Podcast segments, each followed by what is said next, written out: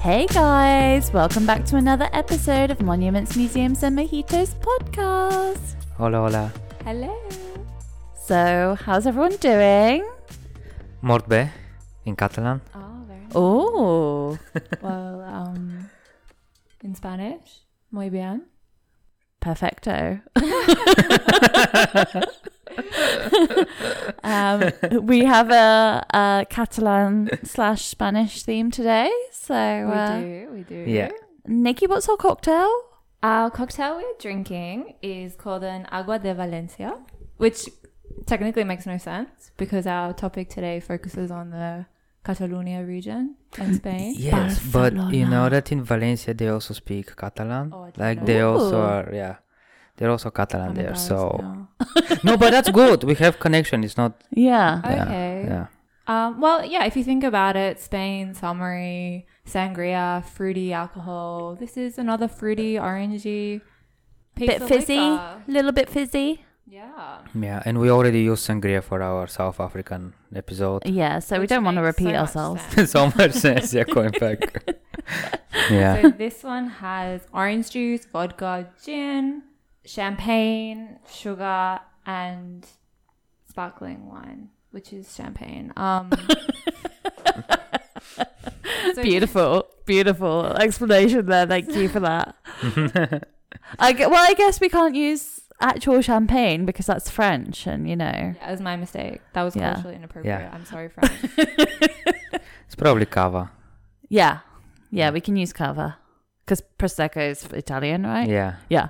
So oh, this is the whole feta Cava. issue, isn't it? What? Feta. You know, Greeks can only call cheese feta. you know the story about the Russian champagne?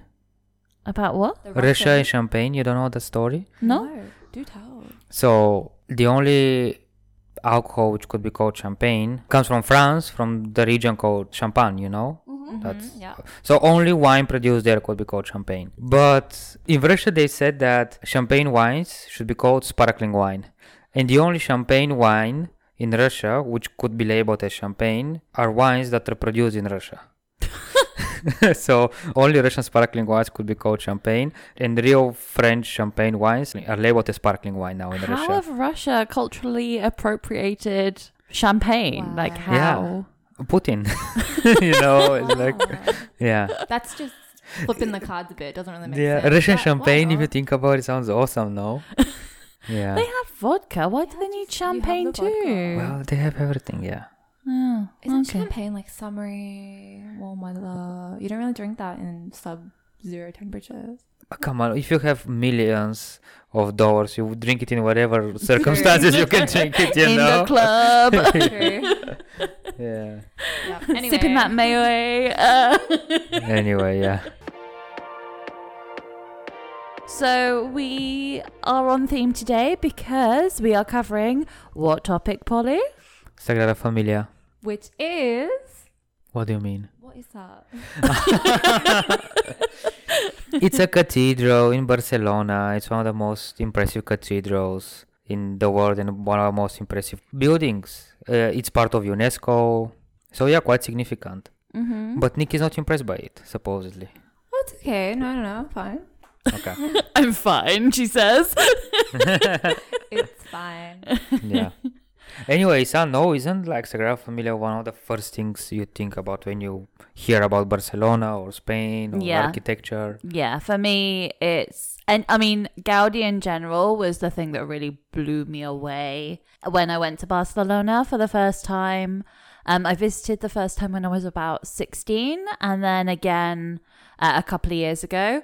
And it's just it's the architecture that really kind of makes me think. Oh, and the food, of course, but the architecture and the food combined is like what I think of when I think Yeah. Barcelona. And Sagrada Familia is a cathedral. You, Mhm. I don't think that there is such a building in another place or location. Like you cannot compare it to anything else, right? I If- mean, if you think about visually- it, visually, yes, visually, Yeah, exactly, no. yeah, It's like a melted candle on top of a Disney castle. Yeah. Like it looks like the whole thing was made out of wax and then it was set on fire and melted a bit. That's what I think. okay, think that's of. a weird explanation. it's meant to be actually to do with nature, right? Yeah yeah nature is is plays a significant part yeah and just the combination of so many different architectural styles Yeah. in a cathedral like it's it's fascinating But correct me if I'm wrong, Polly, it's been under construction for like over a hundred years. yes there is this joke in barcelona that we'll never see it finished you know like they will always like extend the deadline and extend the Mhm. deadline and covid was another argument to extend the deadline but yeah it yeah they're now constructing it for over 100 years Wow. Wow.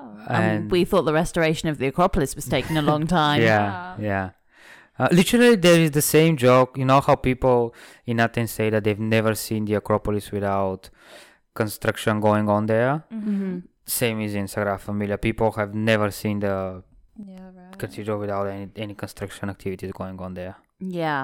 Yeah, because actually, the first time I went, you know, all those all those years ago, it was very different going back a second time because all Yeah. of the part that I like was all covered in scaffolding, and I was like, oh, Oh. that's a bit of a, yeah you know, yeah bit underwhelming. that I've gone come back after all these years, and Yeah. it's just looking a bit rubbish. Anyway, the year to build Sagrada Familia was of a librarian. It was not of the city. It was not a project from the municipality. Of it was a, an idea of a average librarian, Josep Maria Bocabella. And yeah, the basilica originally had to be built in a Gothic style. And the first architect was Francisco de Paula de Villar, who started working on it in uh, 1882. However, he had disagreements with the architectural assessor of Bocabella and he resigned after one year. And the architectural assessor of Bocabella is called Joan Martorell, who is one of the famous Catalan architects. And he also declined the offer to work on the project. yeah, he could It's a- already see it was good- uh, it's a good shaping up to be a bit of a see. dumpster fire. but he was on charge of the committee that selected Gaudi as the architect. And basically, after one year in 1883, Gaudi started working on the on the project. But he was quite a young architect at that point, right? yes, right? he was Like, 31. Yeah. Yeah. So So was he a local architect? Yeah, he was uh, he's Catalan. He was born in Catalonia, and he graduated in uh, 1878 uh, architecture. And his tutor said that I don't know if we have awarded this degree to a madman or to a genius. Only time will tell. Oh, interesting. I think it's still out for discussion, to be honest. But No, no, I think. no, I think he is Yeah. regarded as a genius I mean, these just days. yeah, just gonna mention that seven of his works are uh, UNESCO heritage. Mm, wow. Seven. Seven. Like literally, there are countries in the world who have less than seven UNESCO heritage sites. yeah, Do you think that's a record for any architect? I don't know. could be. Could it could be, be, yeah. couldn't it? I don't know. Yeah. But like I can't think of anyone else who Yeah. has seven UNESCO sites under Yeah. their Yeah. belt. So Are Like- they all in Spain? they're, yeah, they're all in Barcelona. Oh, wow. Yeah. Barcelona. Yeah. Look, like I mean, we obviously know that Spain works very well with UNESCO and having UNESCO sites is kind of a political thing, but still, like seven UNESCO sites, it's a Mm-hmm. it's a great achievement. But then he has been working on Sagrada. Fam- he started working on it in 1883, and, he- and it became the project of his life. So he has been working on that cathedral for 43 years, of which the most intense were the last 15 years of his life. So during that time, he did some other projects. Uh, he did some other residential buildings where he probably had more freedom of imagination and more joy in doing them. Mm. But the true project of his life was basically Sagrada Familia because he was also very religious. He was super devout Christian and he, for example, used to go without eating food for 40 days. Wow. Yeah. So also, if you look at the plan of Sagrada Familia, you see how important was was the Christian religion for Gaudi because the basilica has to have 18 towers, 12 of them representing the the apostles, four representing the evangelists, Mm-hmm. and one dedicated to Virgin Mary. And the central and tallest tower symbolizes Jesus. And the idea is that on the completion of the cathedral, a large cross will be put on the Jesus Tower, which will make the total height of the basilica 172 meters, thus the tallest building in Barcelona, and just a few meters below the peak of Montjuic. And this is because, as Gaudi said, his creation shouldn't surpass God's one. Wow. Oh. Yeah. And is it true that it was originally a cathedral rather than a basilica? Is there a difference? Is it? Yeah, there is actually. Uh, so I, I don't know that. it was like understood as a simple Roman Catholic church, and then it was later designated a cathedral, maybe because of religious vibes that you just mentioned. But actually, in 2010, Pope Benedict XVI declared it a basilica. And if you're not, for those who are not familiar with the distinctions, a cathedral is the seat of a bishop, whereas a basilica gives it greater freedom away from that. So it's Oh. actually an honor for the building. Oh, interesting. I Oh. didn't know that. Yeah, maybe that I had no idea what a Okay. distinction was between, but yeah. Mm, Didn't okay. know that. Um, how many of those towers that you were talking about? How many of them have actually been completed? Um, only eight hours so far. So Out less of- than half. At 18. Yeah. Hmm. Yeah. That's not a great effort, guys. It's been under construction for over a hundred years, and they've only done less than half the towers. Here's But- us judging restoration and building Yeah. processes of heritage sites again. Yeah, but you know, these guys are trained architects. That's that's their area of expertise. But anyway, like Maybe this, but we all know, like anyway, also like nature is very present in the in the whole structure. So Gaudi's idea was to present a living, natural, and organic structure that resembles life, creation, and God's kingdom. So there are no straight lines or angles, and the columns of the basilica resembling trees, while at the same time Gaudi tried to represent saints, biblical scenes, animals, and fruits. So you can see that nature and life plays huge part in the in the structure of Sagrada Familia. That's quite nice. I feel Hmm. like that is quite special. Yeah. Yeah, And But that's yeah. one of the most special things when you at first see the church are all these small sculptures of trees or fruits and different animals. Yeah, like it's And- quite intricate, isn't it? Yeah, Yeah. And it really does have that organic feel. Like that's what I meant by Yeah. the melting wax because it just it doesn't look like stone. It looks like it's kind of moving, bobbly kind of Yeah. And Yeah. what I think is also important is that you can't say what spaces or objects are more important. There isn't a secondary object because everything has the same value. Like looking at it, everything is charged with the same amount of visual saturation. You know, everything is just so intense. Mm. and with so much details and so much effort created. Mm. Yeah. And yeah, here comes one of the main issues is that the parts built after the death of Gaudi look a bit static and cartoonish compared to his work. Don't you think so? Like there is a huge difference between the facade that Gaudi constructed Mm. and the newly built one. Yeah, that I guess would you call them modernist style or like they almost remind me of like Soviet sculptures in that way that they're like that's uh, well, that's one of the main differences. Gaudi's figures were so Gaudi used stone to create his figures. The material that was used for the new facade was concrete. Oh, was it? Yeah. Okay. Yeah. So that might be why it's a little bit more industrial looking. Yeah. Yeah. right.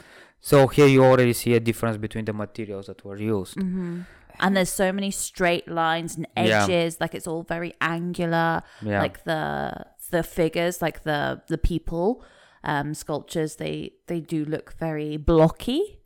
yeah, exactly. It's kind of almost the opposite of the organic, smooth um, texture of the Gaudi side.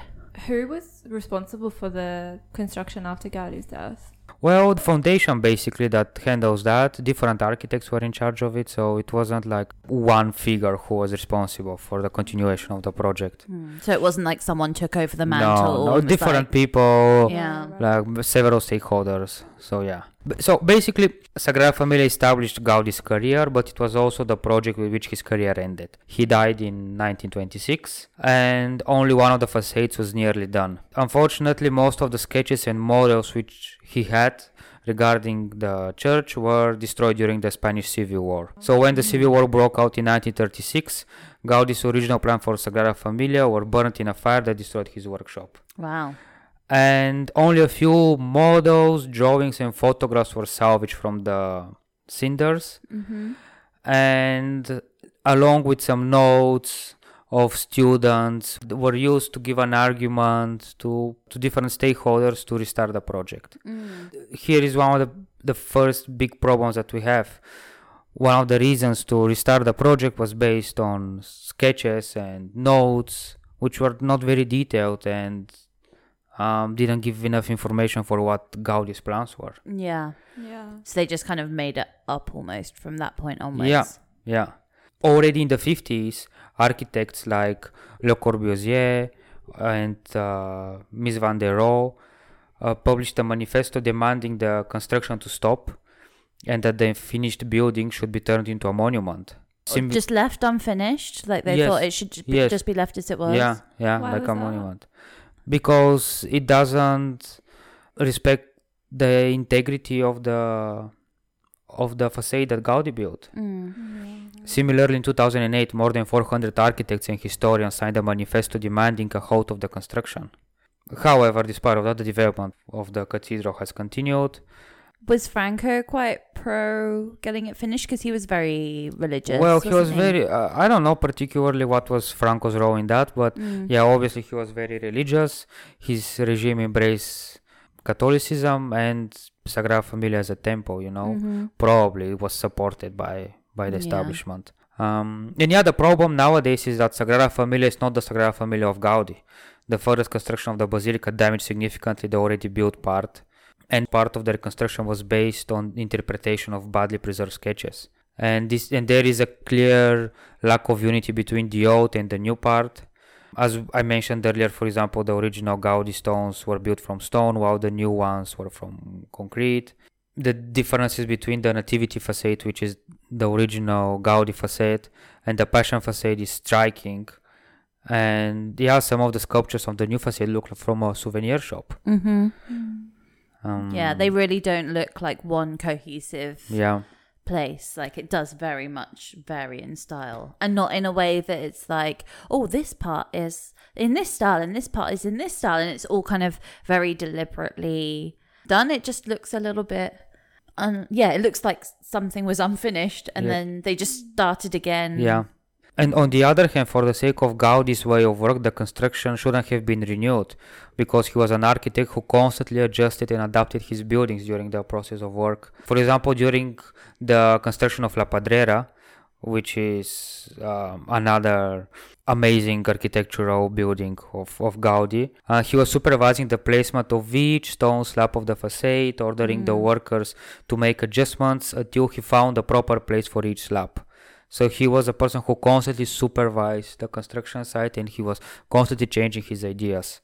So we don't know what Gaudi was going to create in the end Mhm. afterwards. Um, Yeah, the end product could have been totally some- different yeah. and take into consideration how architectural cha- uh, trends changed so rapidly during the 20th century it is very possible that gaudi would have been inspired by other styles Mhm. And eventually change his views and ideas about sagrada familia. But yeah to be honest here the argument is not only about architecture but also about religion. And if we go back to the to the person who commissioned the project Josep uh, Bocabella, he wanted to create a building of a great church. Mm. and the completion of the basilica will satisfy the person who commissioned it so So it kind of fits the brief. It is a big church. so we have two point of views the current construction satisfies the one the person who commissioned the project Mm-hmm. but it doesn't satisfy gaudi's legacy Mm-hmm. That's quite tricky when it comes to like Yeah. authenticity and integrity yeah of the monument. because also when gaudi died in 1926 only 30% of the church was uh, finished Wow. 70% of it is just it's No. interpretation and new development Mm. But I guess by the time of Gaudi's death, Josep Bocabella. Bocabella, he was also dead by that Yes, time. he was also so dead by that neither time. of them got to see Yeah, it finished. yeah, It- it's just carried on regardless, but yeah neither of them have really got what they wanted yeah out of the construction. I think another important topic to consider now is that we all know that Barcelona is one of the most popular cities in the world and a huge touristic destination. So the completion of the basilica kind of satisfies primarily tourists, and that's another important component to consider because it currently it can accommodate up to 15,000 people and it's the most visited site in Barcelona. In a sense, Sagrada Familia has kicked out the locals.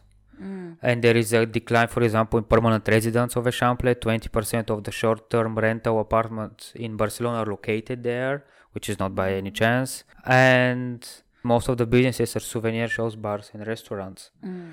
And me as a person, when I came to live in Barcelona in 2014, I was living in that neighborhood, literally 15 minutes walking from Sagrada Familia. And just for one year, the prices increased so much for apartments. And I was Really? also pushed away. And one of the reasons was the flow of tourists that was coming to that neighborhood. In 2019, Sagrada Familia attracted 4.7 million people.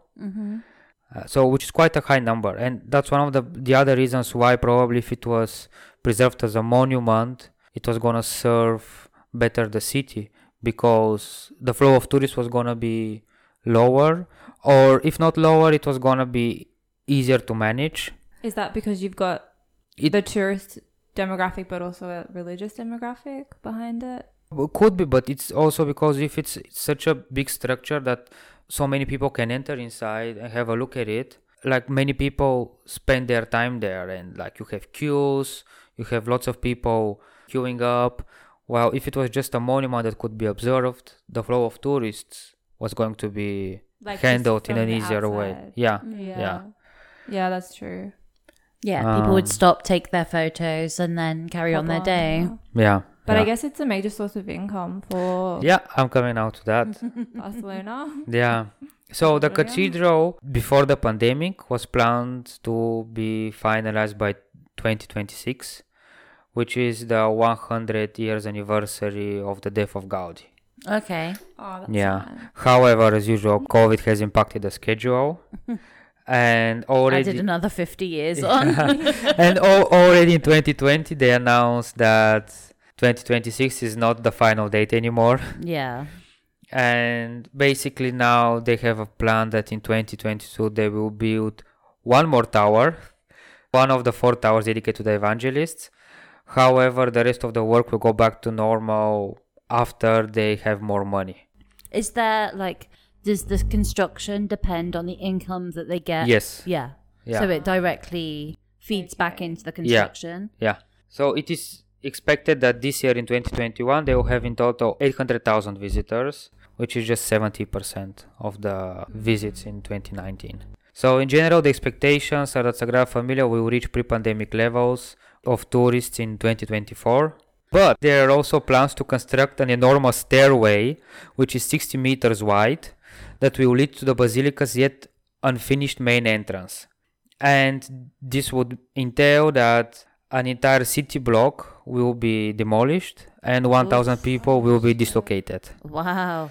and this stairway was not even in the original plans of gaudi so the local of the resident association says that they want to construct basically a disneyland and to do it they need to kick out people from their home Mm. so here Sounds familiar. yeah so here we have also this issue with tourism and how disneyfication how it impacts local people and But in this case, I feel like it's a bit of a double edged sword because they obviously need that money from the tourism influx to complete it. Okay, I need to clarify something here. Under an agreement between the Spanish government and the Vatican in 1979, the Sagrada Familia Foundation doesn't have to publish accounts or pay tax. Oh. So this the whole church is built by a foundation. But it's a foundation that is not transparent. We don't know how much money they have, mm. what they get. Oh, is that why? So it only ha- it it o- it only has to declare it only has to declare income from the gift shop. Wow. While the income from visitors are treated as donations. So they don't pay taxes on that. And because of churchy vibes. yeah. So yeah, we have this foundation that is rebuilding this project, but we don't really know what they're doing with the money. It's not really transparent. We see Mm. that in, it impacts really bad people living there. Because surely it was originally meant as a church for the people. Exactly, Sagrada Familia. It means the Holy Which Family. Ordinarily a free thing, right? You don't pay to go Yeah. into a church. Yeah, yeah. Yeah. It's the Holy Family. Do they hold mass there and stuff? Like, is it a functioning church or? Yes, yes, It is. Okay. they do. But in general, it's primarily a touristic site. Yeah. Mm. Yeah. I don't know. As a conclusion, I can say that Sagrada Familia is obviously a marvelous piece of architecture and it's probably the most defining work of Gaudi. It's one of the symbols of Barcelona and it is the place that attracts most tourists in Catalonia. So, from economic terms, it's also a very important site. However, the current construction project is very polemic and instead of supporting Gaudi's legacy, it harms it. As we have seen, UNESCO lists as a heritage only the facade which was built by Gaudi. Okay, so the actual cathedral itself or basilica, as it is now, Yeah. is not. Only the Oh, facade. Only the facade that was built by Gaudi. So we already see here that UNESCO doesn't really agree with the reconstruction project. To summarize, we have damage and unclear plans, which do not give us arguments to continue with the uh, with the construction of the basilica. There is lack of knowledge regarding Gaudi's ideas. As a second point, third point, from a cultural standpoint, it is bizarre to try nowadays to construct a building and present an architectural style from a, from another century. That's kind of true, isn't it? Mm. Yeah, because they're trying to create basically a style which was going to be popular 100 years ago, you know. Yeah. So it gives the impression that is this is a site that was built for tourists primarily. Mm. There is a huge mixture of different architectural styles and different architects who have been working on it. It just makes a big mess. And more importantly, it harms the population of Eixample of this neighborhood. Mm-hmm. yeah. Yeah, in I don't know if for your opinion, but if I was on charge of that project, I would just have kept it as a monument and hmm. try to conserve the basilica. And because what we have here is just a weak representation of Gaudi's ideas. Yeah. I just I don't understand why they decided to continue with construction but in such a different style. Like surely maybe it was cuz it was taking too long and they didn't have the budget or whatever, so they decided to just go ahead with the concrete and you know, do it. But it's not like they're even doing it quickly. I don't know. It just doesn't make sense to I me. I just think it's like every artwork. You know, there are so many, for example, authors that have unfinished books, and there are cases where a student of theirs or a friend of theirs, for example, tries to finish the book. Or imagine you mm. have a piece of music composed by a great composer, you know, and mm. then somebody random tries to, who was a student of his, tries to finish it. It's impossible. It doesn't mm. work. You cannot interpret Gaudi's ideas. Mm. You cannot create something that he could have created, you know. Yeah. But I think again here we have huge economic interests also playing, you know, our favorite capitalism being present. Because yeah, in the end it's all it's done just to attract tourists and it's a site that generates so much amount of money. Mm. And they don't pay taxes for Yeah. that, you know.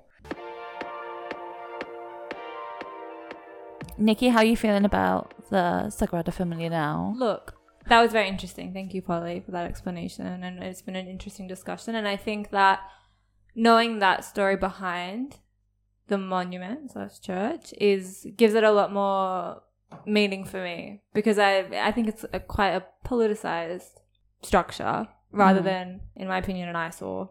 So, yeah. I think from heritage point of view it's a very interesting topic to discuss. Do you continue building it? Do you keep it as a monument? Do we value Gaudi's ideas? What's the integrity? exactly. Which Mm. is how does it impact localhood? Yeah, which is generally Mm. what you do these days, or what you should do when undertaking something like this, whether it's a reconstruction or a completely new construction. It's like you need to take these factors into consideration. Yeah, And it just seems like this is bypassing all of that yeah, and kind of leaves you asking, why is that the case? And then if you look at, like you said, the economics behind it, maybe yeah. It's all about there's money. something there. Yeah. Although values a hundred years ago were different to what they are today. So in the Well, that's the other 1930s, when they were making the decision to carry on construction, maybe they were doing what they thought was the right thing. But Yeah. over time, it's gone back and forth and back and forth between different, you know, different people running the project, behind the scenes, different architects. Yeah, Well, that I think is a wrap for this episode. Check out our content this week in regards to the structure. We'll show you some photos and share some interesting insights about the Sagrada Familia. We'll also share our cocktail recipe, so don't forget to uh, We will jo- join in with the with the booze fest. get your oranges, squeeze them fresh because this is a very citrusy drink. Beautiful. And please please, please, please remember to follow us on uh, wherever you listen to us, whether that's Spotify, SoundCloud, Apple Music, Anchor. And of course, check us out on social media uh, at Museums Mojitos on Instagram and Twitter, and the podcast's full name on Facebook. Thanks, guys. Thanks, everyone. Adeo.